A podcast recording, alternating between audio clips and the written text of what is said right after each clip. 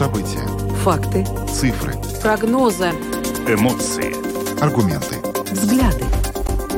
Подробности на Латвийском радио 4. Здравствуйте, в эфире Латвийского радио 4, программа «Подробности», ее ведущие Евгений Антонов и Юлиана Шкагала. Мы также приветствуем нашу аудиторию в подкасте и видеостриме. Коротко о темах, которые мы обсуждаем сегодня, 26 апреля. За неделю собрано более 5000 подписей против строительства мусоросжигающего завода э, под Ригой. И сегодня в эфире программы «Открытый разговор» у наших коллег на Латвийском радио 4 были несколько спикеров, э, участников дискуссии, которые обсуждали и аргументы за, и аргументы против того, чтобы, собственно говоря, этот завод строить. Мы сначала представим вашему мнению аргументы обеих сторон, а потом хотели бы эту тему обсудить с вами. Мы спрашиваем вас в рамках сегодняшнего вопроса, как решить проблему отходов, если жители против свалок и мусоросжигающих заводов. Звоните нам в эфир 67227-440, и уже сейчас можно писать на WhatsApp 2804-0424. Ну а затем поговорим о том, что, кажется, забастовка педагогов принесла плоды. А, накануне стало известно, что правительство выделит еще 4 миллиона евро на выполнение забастовочных требований учителей. А, сегодня забастовка идет уже третий день. А, продолжится ли она? Довольны ли учителя тем, что правительство выделит еще больше денег? Сегодня обсудим в нашей программе с главой профсоюза. На фоне трагического происшествия в Екапилсе, когда пострадала женщина от преследователя, который на протяжении очень длительного времени, в общем, а, преследовал ее, и в итоге все закончилось а, ее убийством, а, снова обострилась дискуссия по поводу ратификации Стамбульской конвенции. И вот сегодня спикер Сэма Эдвард Смилтонс заявил, что в обществе нет поддержки ратификации Стамбульской конвенции. Мы связались с юристом-правозащитником, который рассказал нам о том, в чем, собственно говоря, суть этого документа и каким образом принятие этой конвенции могло бы помочь предотвратить подобные инциденты, происшествия, трагедии в будущем. Видеотрансляцию программы «Подробности» смотрите на нашей домашней странице LR4.lv, на платформе rus.lsm.lv и в Фейсбуке, на странице Латвийского радио 4, на странице платформы Rus.LSM. Слушайте записи выпусков программы «Подробности» на крупнейших подкаст-платформах. Наши новости и программы можно слушать теперь и в бесплатном мобильном приложении «Latvijas Radio». Оно доступно в App Store, а также в Google Play. Ну а далее обо всем по порядку. Самые актуальные темы дня. Подробности это программа «Подробности» на Латвийском радио 4. Мы начинаем с а, дискуссии по поводу строительства мусоросжигательного завода под Ригой. За неделю было собрано около пяти с половиной тысяч подписей против его строительства. Да, ну, на самом деле, э, больше всего возмущены планами строительства мусоросжигательного завода как раз э, те жители, которые непосредственно проживают э, в Ропушском крае, Дрейлине, и, в общем-то, там создали целую инициативную группу, которая встречается с застройщиками, с экспертами, которые могли бы разъяснить, какой, э, какой, каким будет влияние от того, что этот завод там построят. И сегодня э, была дискуссия в программе «Открытый разговор», где как раз э, наша коллега Ольга Князева пообщалась как с теми, кто выступает за строительство этого завода, как непосредственно с жителями, которые выступают против, так и с экологом. Но что касается жителей, то у них есть несколько аргументов, почему, собственно, они выступают против э, строительства этого завода. Во-первых, по их мнению, та недвижимость, которой они владеют, упадет в цене из-за того, что в непосредственной близости будет находиться этот завод. А, во-вторых, э, безусловно, жители боятся за то, что э, будет некий выхлоп от этого завода и как, собственно, это все может влиять на здоровье. Ну и еще один момент – это уровень шума, потому что Каждый день туда будут приезжать грузовые автомобили а, с мусором. А, в общем, вот все эти моменты жителей очень и очень тревожат. Ну, э, давайте послушаем, что сегодня на эту тему э, в программе «Открытый разговор» сказал член правления э, компании Clean Air Гунтерс Левиц, который как раз считает, что такой завод в Дрейлине в Латвии нужен. Ситуация, ситуация в Латвии в индустрии отходов такая, что Сейчас мы захороняем, мы э, производим примерно миллион тонн в Латвии бытовых отходов, не сортировочных. И примерно половину из них мы захороняем полигоны. В Латвии сейчас 10 полигонов, где мы их просто захороняем, и они там остаются и э, загрязняют окружающую среду. То есть 500 тысяч тонн каждый год э, хоронится в полигонах. Э, э, мы поскольку мы страна Евросоюза, э, до 2035 года у нас э, есть обязательство это, это, этот процент, который мы захороняем, то есть эти 55%, если быть э, точным, снизить до 10%. То есть мы должны придумать, что сделать 400 тысячами тонн отходов, или иначе нам надо будет, как всем гражданам, надо будет платить штраф Евросоюза, потому что мы не, не выполняем, а, не выполняем наши а, наши а, то, что мы обязательства, да. обязательства, да, именно так. Бытовые отходы, они, конечно, сейчас тоже все сортируются, так просто ничто не захороняется, но что, что очень важно, что те бытовые отходы, которые у нас в мусорниках у дома, у каждого дома есть, да, там примерно половина э, биологические отходы, которые сейчас уже перерабатываются э, в полигонах, там достается газ, и который, который уже тогда утилизируется. Но другая половина, примерно половина отходов, а, там очень мало таких отходов, которых можно технологически переработать. Там, конечно, есть металл, который выбирается, там есть некоторые виды пластика, которые можно достать, но по большому счету где-то 25-30% от этих отходов, которые, которые мы получаем после сортировки, и даже у нас тоже такой завод есть, мы захороняем. И реально с ними технологически в мире можно сделать две вещи. Или захоронить полигоне или и регенерировать, то есть э, достать энергию, тепло и электричество. И для решения этой проблемы э, мы э, видим, что единственный выход в Латвии – это строить заводы по регенерации отходов, чтобы то, один, чтобы меньше захоронять, чтобы не надо было искать места для новых полигонов, которые рано или поздно будут полными, и надо будет опять новый полигон искать. И другое то, что ну, такой бонус маленький, который идет, э, даже не маленький, это энергетическая независимость, потому что мы можем, э, сжигая вот нашу планируемую 143 тысячи тонн, мы можем заместить 25% правого, э, по правой стороны Риги э, газа, который сжигается сейчас для отопления. Да, почему именно это место еще выбрано? Потому что, я так понимаю, са- са- сам, сам завод, э, ну, как бы там все в порядке. Почему именно Дрейлини, э, Ропошский край, рядом с Дрейлини, рядом с э, людьми? В общем-то, здесь, наверное, заключается суть проблемы. А, ну, во-первых, э, сам, сам, самый важный нюанс это то, что это индустриальная зона. И там тоже сейчас рядом э, недалеко находятся всякие заводы, в том числе и э, станции, станции которые делают тепло, и ТЭЦ-2, и другие, и другие заводы. Это номер один. Другая вещь немаловажная, это то, что нужно подключение к термосетям довольно большого города. Ну, такой город у нас, в принципе, только один. Это Рига, который может взять этот, э, все это тепло. И, э, значит, э, чтобы подключиться к этим сетями, нужно находиться рядом. И там, там проходит магистральная труба отопления Риги, и, конечно, это немаловажный вопрос. Еще уточню, другие варианты рассматривались, кроме Ропорского края, кроме мы смотрели, когда, ну, э, скажем так, э, когда мы э, покупали землю, мы не смотрели на ту землю именно для станции, станции регенерации отходов. Мы смотрели, вообще искали для развития предприятия, где можно делать действия с отходами. Там нужна быть это индустриальная, индустриальная зона по локальному планированию. И это место, скажем так, потом уже поняли, что она идеально подходит для того, чтобы ты мог подключить подключиться и к электричеству, и к теплоснабждению. И э, что немаловажно, что ты можешь тоже э, это вести отходы, не, не надо через пол Латвию, чтобы... Логистика, логистика да, экономика. чтобы не ехала. Гунтер Слевец, член правления компании Clean Air, которая выступает за строительство этого завода, видит э, серьезные аргументы, преимущества того, чтобы этот завод возник. А он считает, что это не только решит проблему с утилизацией отходов, но также и, в общем, позволит э, добывать энергию, превращать в энергию, собственно, тот мусор, который сейчас в противном случае был бы захоронен в земле и просто, ну, как бы гнил там.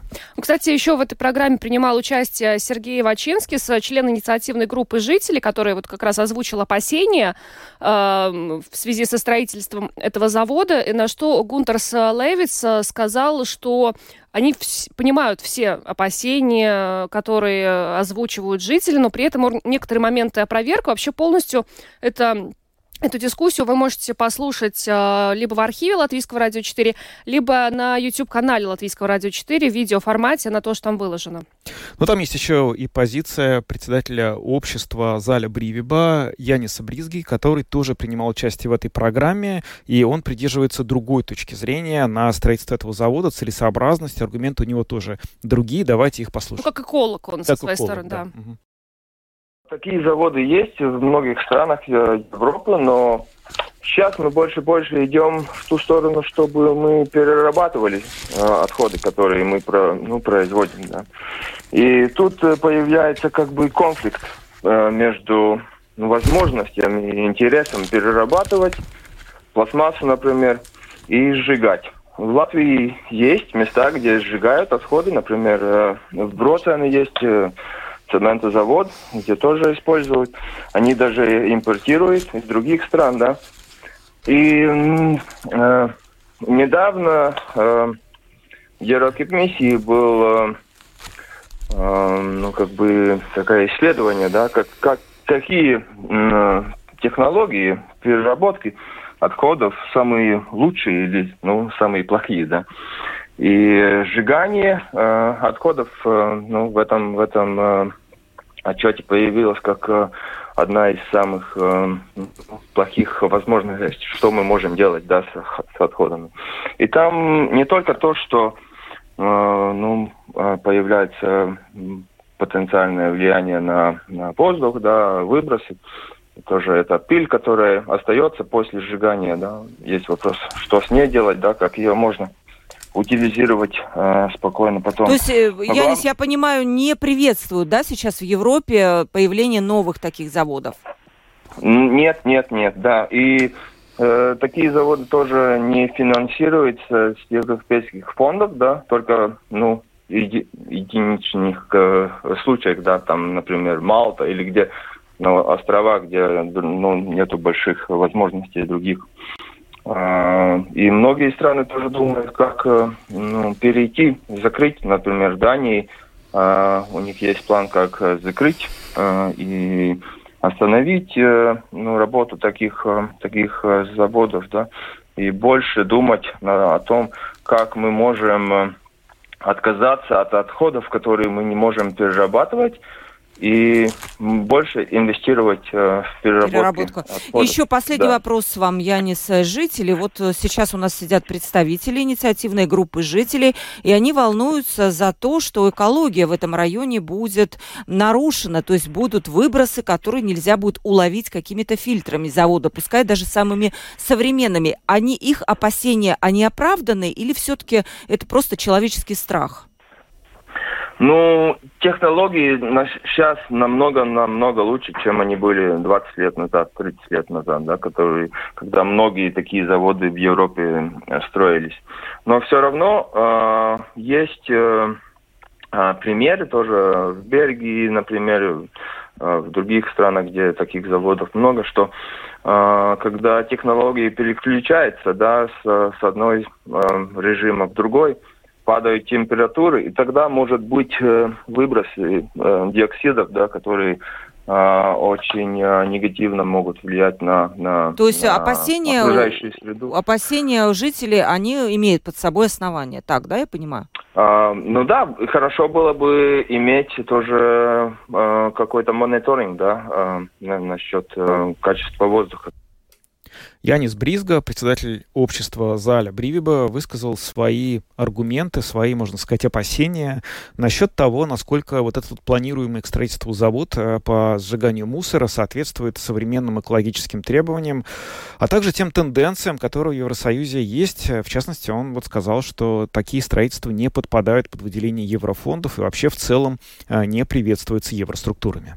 Ну, вообще, с мусором нужно что-то делать, и завод это уже, в принципе, как, наверное, такая такая вынужденная мера, поскольку мусора меньше не становится, э, свалка в Гетлине не резиновая, и то есть с ним нужно что-то делать. Культура сортировки в Латвии, ну, тоже, наверное, э, хромает, если так можно выразиться. Поэтому, ну вот мы решили сегодня с вами эту тему обсудить. Мы проводим сейчас опрос, начинаем прямо сейчас принимать звонки. Э, как решить проблему отходов, если жители против свалок и мусоросжигающих заводов? Наш телефон 67227-440 и пишите нам также на WhatsApp 2804-04-24. Я сейчас э, прочитаю, что вот нам на WhatsApp уже сразу написал э, Дмитрий. Э, значит, э, мне кажется, дачники в шашлычный сезон больше портят воздух. Я уже не говорю о новогодних петардах. Кто-то подсчитывал, сколько людей попадают в больницы с приступами инсульта, инфаркта, как следствие вот упомянутых забав.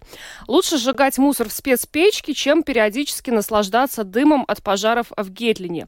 У меня нулевой вариант. Э, в Ропоже не сжигается мусор, а новоропожники не жарят шашлык и запускают фейерверки на Новый год. Как mm-hmm. вам, пишет Дмитрий? Ну... Это интересное предложение, но потребуется голосование на очень разных уровнях. Первый звонок. Здравствуйте, мы вас слушаем. А, добрый день. Дмитрий, и я продолжаю. Вот я как раз и есть тот самый рижанин, который э, против Гетлини, но за мусоросжигающий завод. Э, позвольте, я объясню почему. Во-первых, э, это как продолжение того, что вы уже рассказали по поводу великолепнейшей передачи в 12 часов. И я думаю, что тема должна быть продолжена. И поэтому вот э, это в продолжение. Кто не поймет, почему я говорю и о чем, лучше послушайте вначале эту программу. Во-первых, в Латвии нет сжигающих заводов. Стало быть, ну, нельзя сравнивать Латвию с Европой, где он, они уже есть, и тот мусор, который нельзя перерабатывать, они преспокойненько туда еще в эти печки отправляют. А вот если мусор свободно и открыто горит а, в, на свалках, вреда от него, согласитесь, гораздо больше, чем в печке, где очень высокая температура горения. Да, остаются проблемы. Да, просто неприятно, ну, элементарно обычную там ТЭС, вот если бы у вас под домом построили, тоже вы, наверное, ходили бы с транспарантом «не хотим». Да? Даже если бы там сжигали ну, самую чистую щепку, но все равно ТЭЦ. Я жил э, рядом с э, сауной, и воздух даже оттуда, вот, ну, был такой душный, что не жил, простите, работал, э, что просто э, задыхаешься к концу рабочего дня. Mm-hmm. То есть, ну, проблемы могут быть. И я по себе знаю, кстати, что такое вот шашлычный сезон. Э, когда это еще совпадает с жарой и ветер от дач, э, со стороны дач – то ну, в скорую, э, впору вызывать скорую помощь заранее, потому что ну все, плохо становится. Я думаю, что я не один такой. И многие люди действительно дожидаются того, что уже их родственники вызывают скорую. То есть, возвращаясь вот э, к теме, собственно, опроса, который мы сегодня проводим, вы считаете, что мусоросжигающий завод это как бы меньше из всех зол для в свете проблемы с мусором? Я правильно вас понимаю? Да, да, но не все так не все так просто. Э, я слушал эту передачу, да, во-первых, непонятно, эм, кто выбрал конкретную технологию для этого сжигающего завода. Очень много зависит от того, какая именно печка стоит, при какой температуре сжигается. Дальше остаются отходы, вот та самая зола. Опять же, не подумали, куда их можно девать. Но при прочих равных вывозить непереработанный мусор там в, в, в ту же Бельгию, чтобы они сжигали, это будет намного дороже. Спасибо за, ваш, спасибо за вашу точку ваш зрения. Звонок. Да, У нас много просто звонков. очень много звонков. Да. Принимаем еще. А, здравствуйте, говорите, пожалуйста. Здравствуйте, меня зовут Ивар. Я хотел бы по поводу мусоросжигательного завода сказать, что почему бы его не построить в том же Геттене, где и так все плохо. Угу. Надо выбирать место в Дрелине, где частный сектор. Это не совсем правильно. И если выбрать правильную технологию сжигания с правильными фильтрами, которые фильтрует этот выхлоп, то не все так плохо, как кажется. Потому что, мне кажется, наши Гетлине гораздо больше вреда приносит, чем если бы на ней же стоял этот мусоросжигательный завод. Спасибо. Вот у меня такое мнение. Да, спасибо за Спасибо ваш... за ваш звонок. Есть еще несколько звонков. Мы вас слушаем. Говорите, пожалуйста.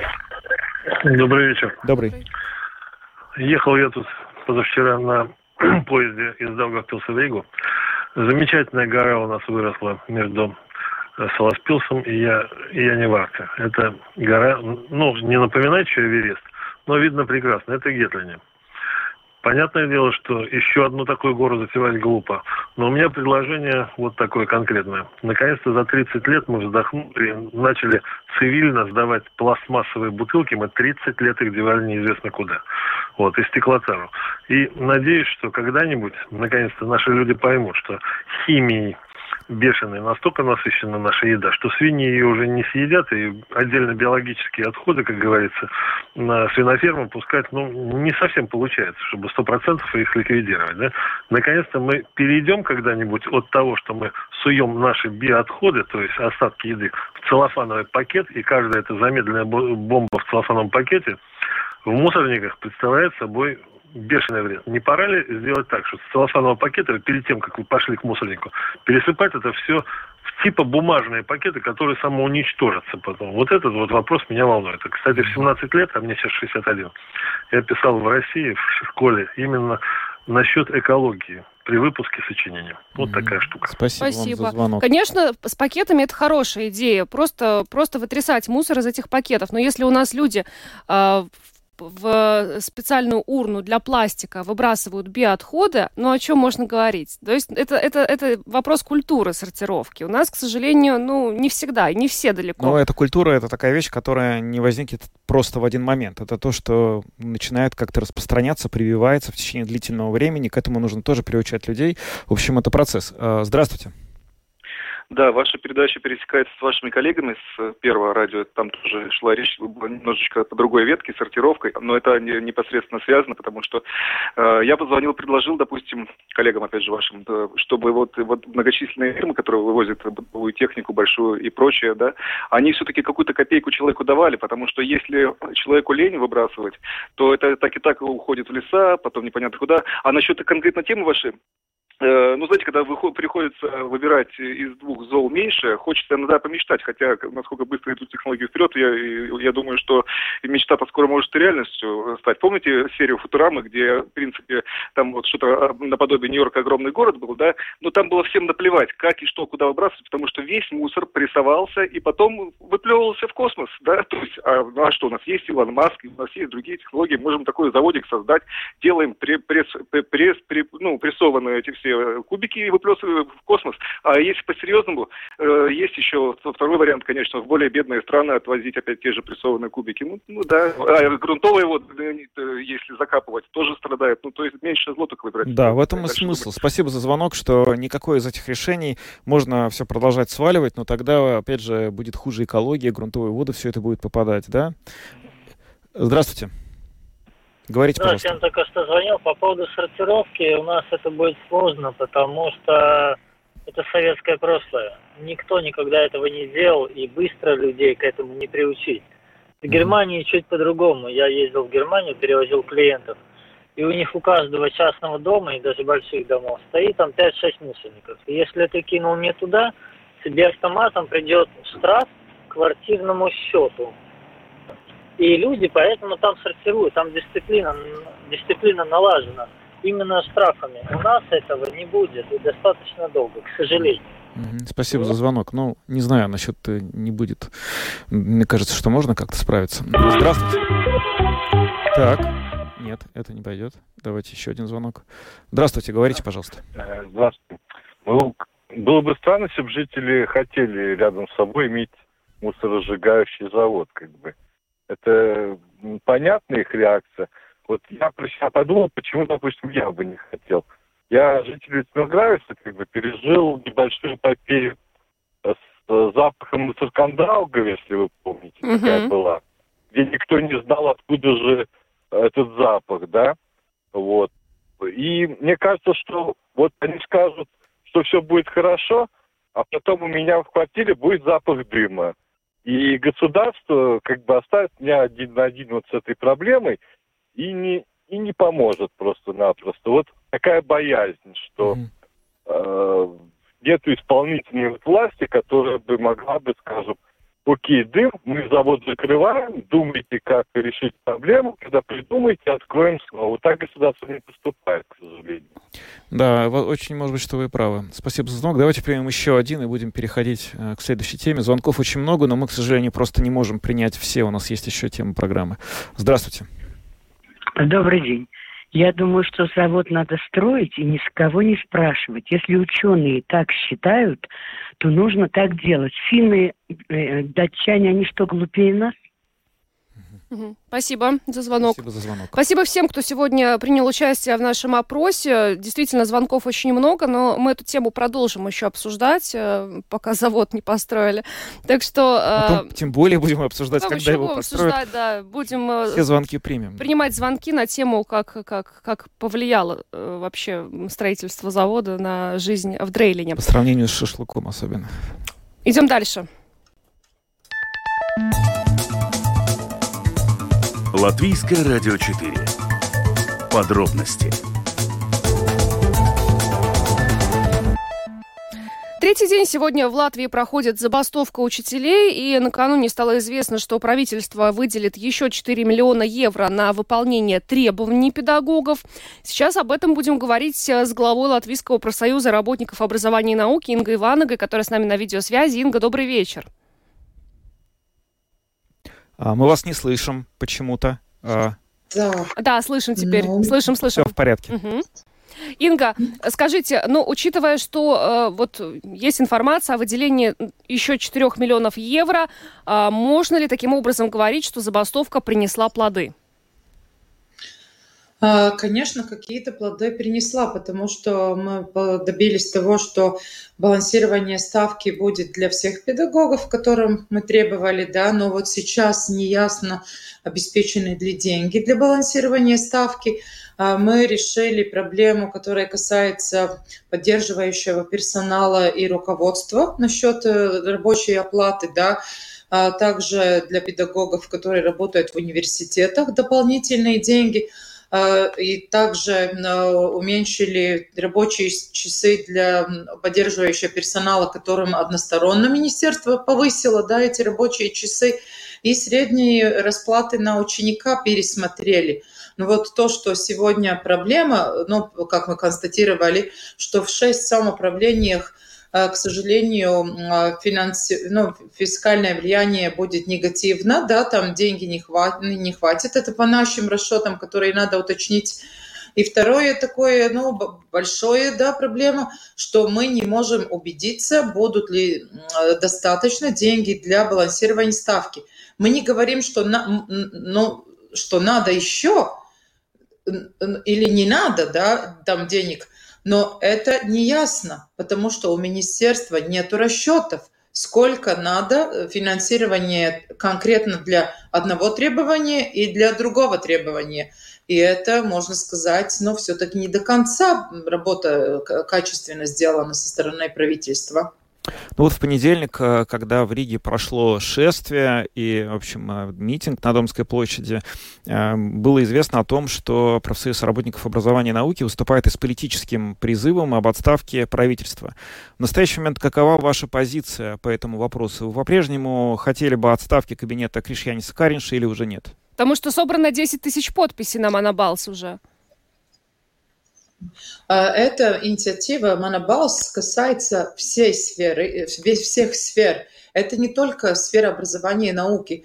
А эта инициатива гласит о том, что если когда-то какая-то отрасль выразит требования, и будут ну, найдены компромиссы насчет требований, да, согласно ну, с процедурой, и если правительство не будет выполнять, ну, договор да, в таком объеме и в таком периоде, как договорились, тогда пусть парламент анализирует, чтобы было, ну, институции, которые, ну, как сказать, как посредник, да, и если констатируют по факту, что не выполнено, пусть тогда они отступают от капиас мамата, да, и это будет касаться, предложение будет касаться всех, кто, кто подаст, ну, требования на забастовку, да, это не только нашему профсоюзу касается, и поэтому мы, ну, действительно надеемся, что еще больше отозвутся, потому что нам надо, нужен инструмент, чтобы прекратились пустые обещания, чтобы прекратилось то, что вроде бы договорились, проголосовали и в законе, и в кабинете министров, а потом уже можем не выполнять. Так у нас же 10 уже нормативных актов, которые не выполняют. Хватит, да, это, ну, такого. А демиссию, Насчет демиссии. Мы требовали демиссии премьер-министра в прошлой неделе, если он не будет иметь в виду наше возрождение насчет э, ну, тех изменений, которые они приняли в последнюю ну, пятницу. Да.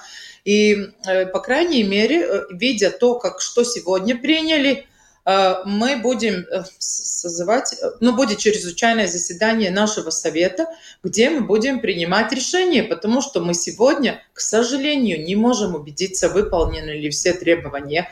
А требования были два. Может быть выполнены, может быть нет, нету доказательств насчет ну, балансирования ставки. А это очень важно, чтобы хватило времени для учеников, индивидуального подхода, для сотрудничества с родителями, и чтобы тоже наконец-то э, не перерабатывали, да, и новые не уставали после двух-трех лет работы в школе, не уходили, это очень важное, важное требование.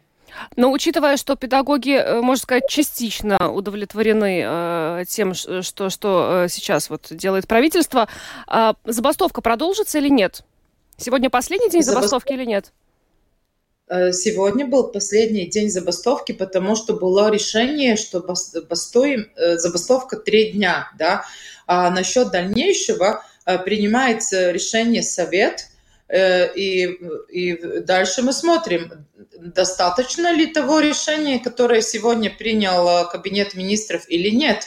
И мы будем информировать региональных лидеров, и пусть они на местах дальше обсуждают эти вопросы, и потом дальнейшие решения. Но завтра, с завтрашнего дня э, все идут учиться и в школах, и в университетах, потому что таково было решение. Три дня забастовка. Mm-hmm. Ну вот э, накануне тоже стало известно о том, что Министерство образования и науки, они публиковали несколько постов в социальных сетях, э, в своем фейсбуке и дали интервью журналистам, сказав, что фактически та информация, которая распространяет профсоюз работников образования, не верна конкретно того, что вот э, повышение ставки, оно, о котором вы говорите и которого вы требуете, на самом деле уже было сделано, что на самом деле в реальности зарплаты повышены гораздо больше, и они утверждают, что вы, по сути, ну, сказали сказали неправду или сказали не всю правду. Ну, в частности, про 9 центов речь идет. То, что вот Министерство образования в Фейсбуке публиковало, что та информация о том, что повышение зарплаты э, на 9 центов не соответствует действительности. Объясню. А, во-первых, министерство тоже говорило, что мы забастовка незаконна, да, они тоже это объявили, что требования все они выполнили, только тогда вопрос, а почему же мы э, два дня встречались и усовершенствовали все эти документы, расчеты, да, и они признали, что была некорректно повышена ставка другим педагогам и что у них не было даже указана нижняя оплата ставки, да, тогда же, если они считают, что это незаконно и все выполнили, а что же они тогда участвуют в мероприятии, если он незаконен, и если, э, почему же они тогда деньги дополнительно искали, если наши требования не основаны? И согласно закону, им был, была возможность обращаться в суд, если они считают, что незаконно вовремя, суд должен принять решение, и об этом уже информировала Valsts инспекция, служба по... Извините, Трудовая не знаю, инспекция, трудовая инспекция, да. Они тоже объявили, что э, так нельзя принимать решение, что незаконная ну, забастовка, да, это решение принимает суд а министерства пока нету таких прав. Насчет 9 евроцентов. Мы конкретно указали, что это средний расчет э, в среднем образовании, общеобразовательном образовании. И если мы знаем, что они изначально дава, хотели ну, давать деньги 323 тысячи евро в месяц, и в этом сфере работают 25 тысяч учителей, и если мы знаем, что их рабочие часы в месяц 144 э, часа, ну извините, это математика уже, по-моему, второго, может быть, и третьего класса что сумму поделим на число учителей и получаем в месяц около 13 евро, и 13 евро делим на часы, сколько надо работать в месяц, и получается 9 центов. И мы говорили, что это средняя, да. Это так же само, как бы, я не знаю, нам дали бы 30 евро и сказали, пойдите в кафе, э, может быть, кто-то из нас мы втроем потратил кто-то э, ну, больше, кто-то меньше, а средняя сумма же была бы 10 евро на всех трех. Но это простая математика. И если они не согласны с этим расчетом, пусть они докажут другое. То, что действительно будет э, отличаться, у кого-то повысится на, на, на больше объем, да, ну, э, оплата, да, у кого-то меньше. Но это средний расчет. И это надо иметь в виду, и поэтому они поняли, что эти деньги маленькие, и добавили же 4 миллиона. Больше, чем 4 миллиона, потому что сами поняли, что эта сумма неадекватна. На 25 тысяч э, педагогов дать 323 тысячи евро. Но и тогда и мы, и мы тоже обратились к ним. Если мы неправильно рассчитываем, пожалуйста, покажите, как вы считаете среднюю сумму. А их расчетов мы еще не видели. Инга, ну еще один такой вопрос, который э, не можем э, вам не задать. Он связан непосредственно с шествием, которое проходило в понедельник. Огромное количество учителей э, приняло участие в этом шествии. Медицинские работники к вам э, присоединились. И вот тот вопрос, очень популярный, который мы сейчас видим э, и в соцсетях, в частности, э, касается голубых жилетов, которые э, надели учителя. И вопрос, э, который задают люди, ну вот огромное количество, тысячи учителей вышли на улицы, э, за чей счет, собственно, жилеты? Э, все мероприятия, которые протестные акции, это всегда оплачивается с фонда забастовки, страйка фонд, да, и все решения насчет растрат принимает совет потому что это нормально, если ты, когда выходишь ну, на протест, есть какие-то объединяющие вещи, да, и поэтому мы решили, и, с, и потом эту вещь можно, может каждый использовать например, когда темно, да, идут, ну, или едет на велосипеде, или пешком идут, или в машине должны быть такие, да, и с практической стороны мы очень анализировали, анализировали ну, какой, ну, какой, э, ну, как сказать, атрибут использовать, чтобы он потом и пригодился.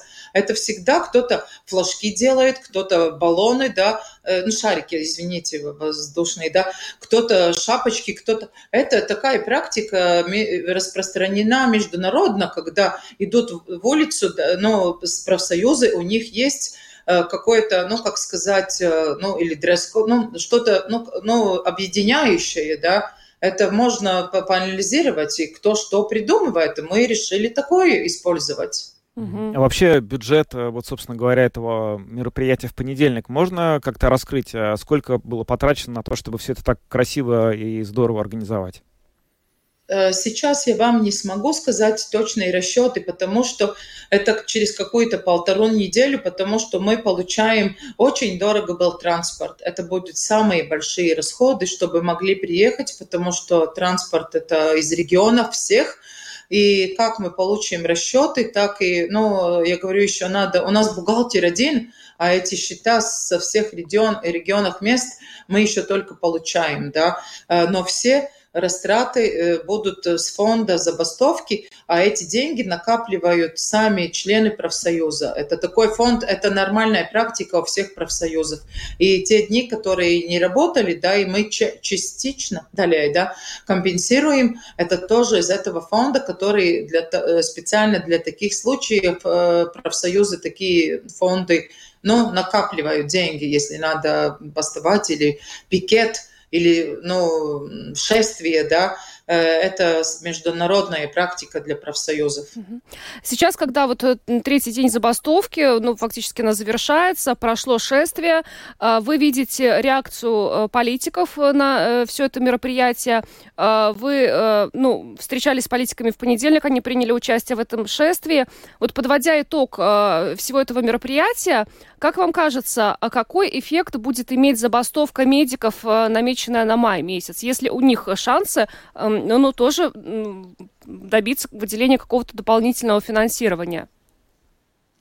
Э, знаете, это не цель организации э, использовать э, окончательные методы. Это уже когда другой язык уже не понимают. И мы надеемся, что они тоже будут услышаны, да, потому что, знаете, я довольно часто анализирую апроприации, когда переделяют деньги, и очень жалко смотреть, когда вот быстро-быстро находится для каких-то э, капитал sabiedrības, да, Общество капитала, или мы видим. Да, да. Или мы видим, вот машины купила Air Baltic, очень нужные, да, за пол, почти полтора миллиона. Или одно министерство, им надо электромашины, чтобы заряжать, да, надо больше, чем миллиона.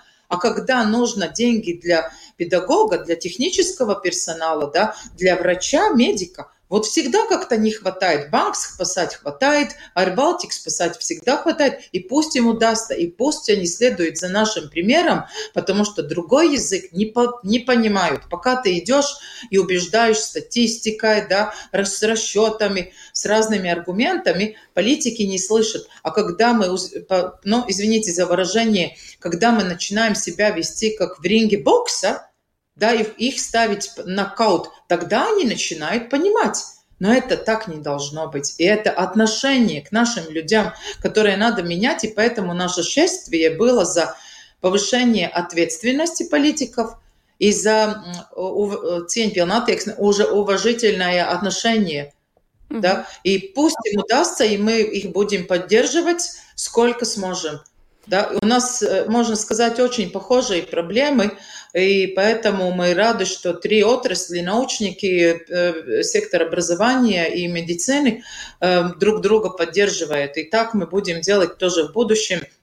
По одному очень трудно, но это борьба за то, чтобы наши дети, и не только дети, все наше общество получило и качественное образование, и качественную, доступную э, услугу, ну, медздрава. Ну, Медицинскую, да. да. Инга Ванага, глава Латвийского профсоюза работников образования и науки, была с нами на прямой видеосвязи. Мы говорили о забастовке, которая сегодня завершается, и завтра все школьники возвращаются в школы. Инга, благодарим вас, что присоединились к нам. Спасибо. Ну что ж, э, тему будем продолжать, пока идем дальше. Самые важные темы дня. Подробности –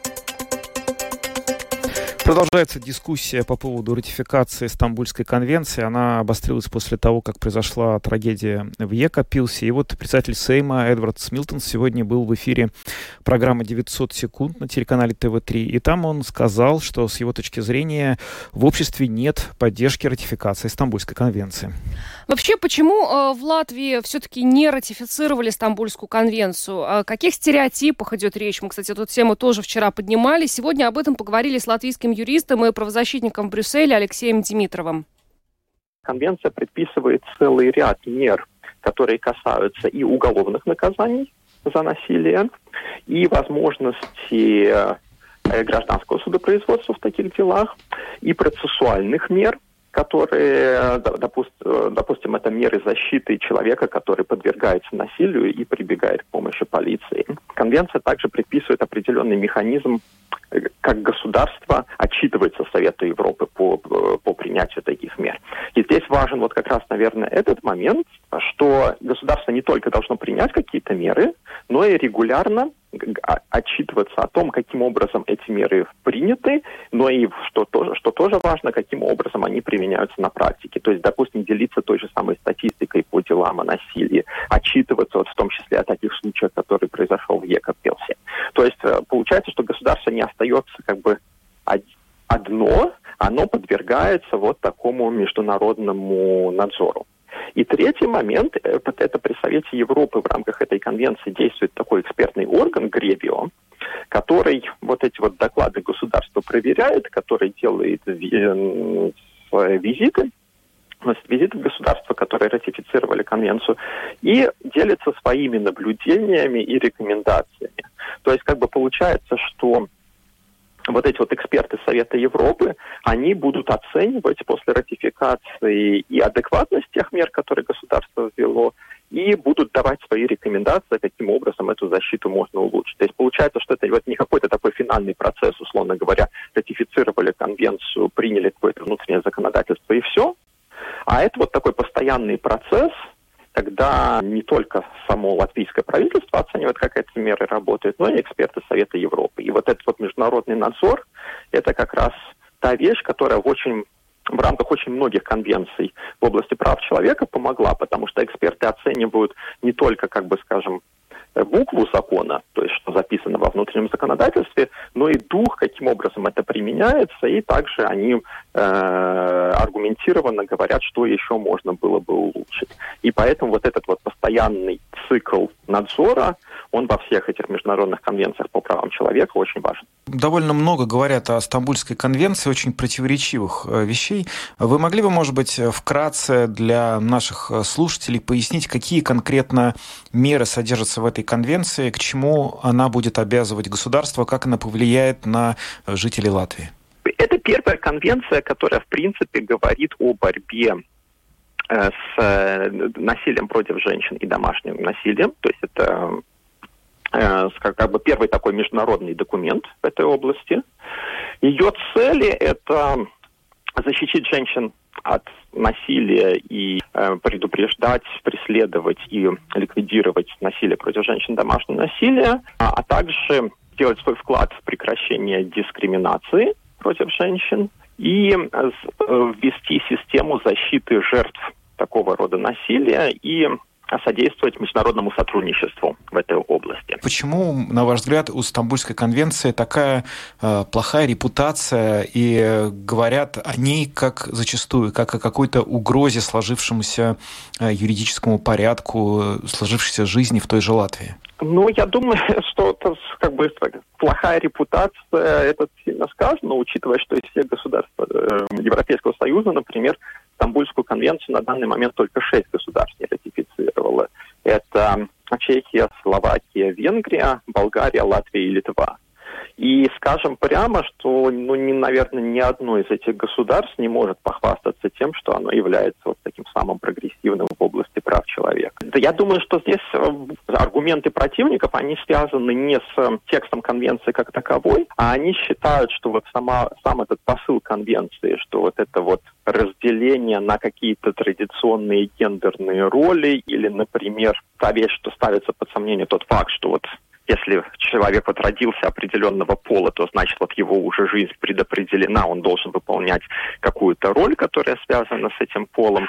Вот это больше вызывает, скажем так, противодействие там, сторонников консервативных ценностей. Но как бы к тексту конвенции это особенно отношение не имеет. А то, что касается, допустим, традиционной роли, там, допустим, для э, гендерной, ну, это уже есть и, по сути говоря, во внутреннем законодательстве есть целый ряд решений, допустим, Верховного суда латвийского, который говорил о том, что мы не, мы не можем там вот гендерные роли сводить вот к такому полу, который биологическому полу при рождении, что гендер это все-таки смесь каких-то и биологических, и социальных факторов. То есть, условно говоря, если женщина подвергается насилию из-за того, что, например, она, скажем, устаревший пример, что она носит мужскую одежду, то э, это неправильно. То есть ни, никто не, не, не может принуждать человека, чтобы он вот соответствовал какому-то такому гендерному стереотипу, так скажем. И вот конвенция, она базируется в том числе и на этом, что никакие соображения не могут оправдывать насилие. Можно ли сказать, что если бы этот документ был ратифицирован и э, был уже действовал бы в Латвии, трагедия по типу той, которая вот произошла недавно в Екапилсе, можно было бы, ну если не предотвратить, то, по крайней мере, было бы меньше шансов на то, что такие трагедии могли бы произойти? Я думаю, что да, это может быть связано не столько как бы с деталями вот этой конкретной истории. То есть тут, конечно, нужно разбираться. Я, тут, я имею только ту информацию, которая есть в СМИ. То есть я не знаю всех деталей этого дела, почему действительно полиция, по сути, провалилась в исполнении, в том числе и судебных решений. Э, то есть, наверное, не было бы такого, что вот, условно говоря, каждый, даже после ратификации, что у каждой женщины, которая пожаловалась бы на домашнее насилие, сразу бы появился какой-то личный телохранитель из полиции, который ее, э, ее везде сопровождал.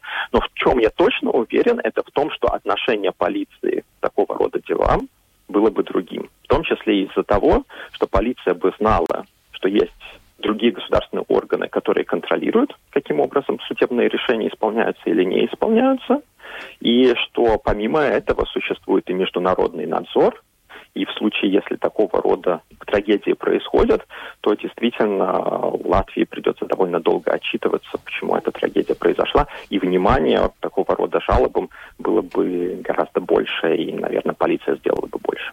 Алексей Димитров, латвийский юрист-правозащитник в Брюсселе, выступает за то, что Стамбульская конвенция, будь она принята, помогла бы улучшить надзор за э, полиции, чтобы предотвратить такие трагедии, как были в Якобпилсе. Эту тему мы еще будем обсуждать, потому что общество очень остро реагирует сейчас на то, что произошло в Екопилсе. Пока на этом программу подробности мы завершаем. С вами были Евгений Антонов, Юлиана Шкагла, звукооператор Уна Гулба, видеооператор Роман Жуков. Э, хорошего вечера и встретимся уже завтра. До свидания.